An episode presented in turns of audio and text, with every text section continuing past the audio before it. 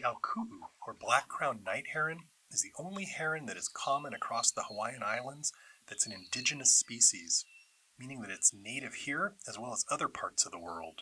As their name implies, these herons have black crowns that run down their backs with light gray undersides, yellow legs, and piercing red eyes. Juveniles, though, look different from adults. They're mostly brown with light speckling. ʻAukuʻu can be found near most shallow, fresh, and saltwater areas, where they feed on a variety of small aquatic animals like fish and frogs, and sometimes even mice and baby birds. When ʻAukuʻu are standing still, they often have a hunchback appearance, but their long neck becomes apparent when they walk. These graceful, broad-winged water birds can often be seen in flight in the mornings and evenings, which is also the best time to hear their loud, hoarse call. Black-crowned night herons are excellent at fishing, and are even known to use pieces of bread or other objects to lure in fish with the bait, an unusual form of tool use in birds.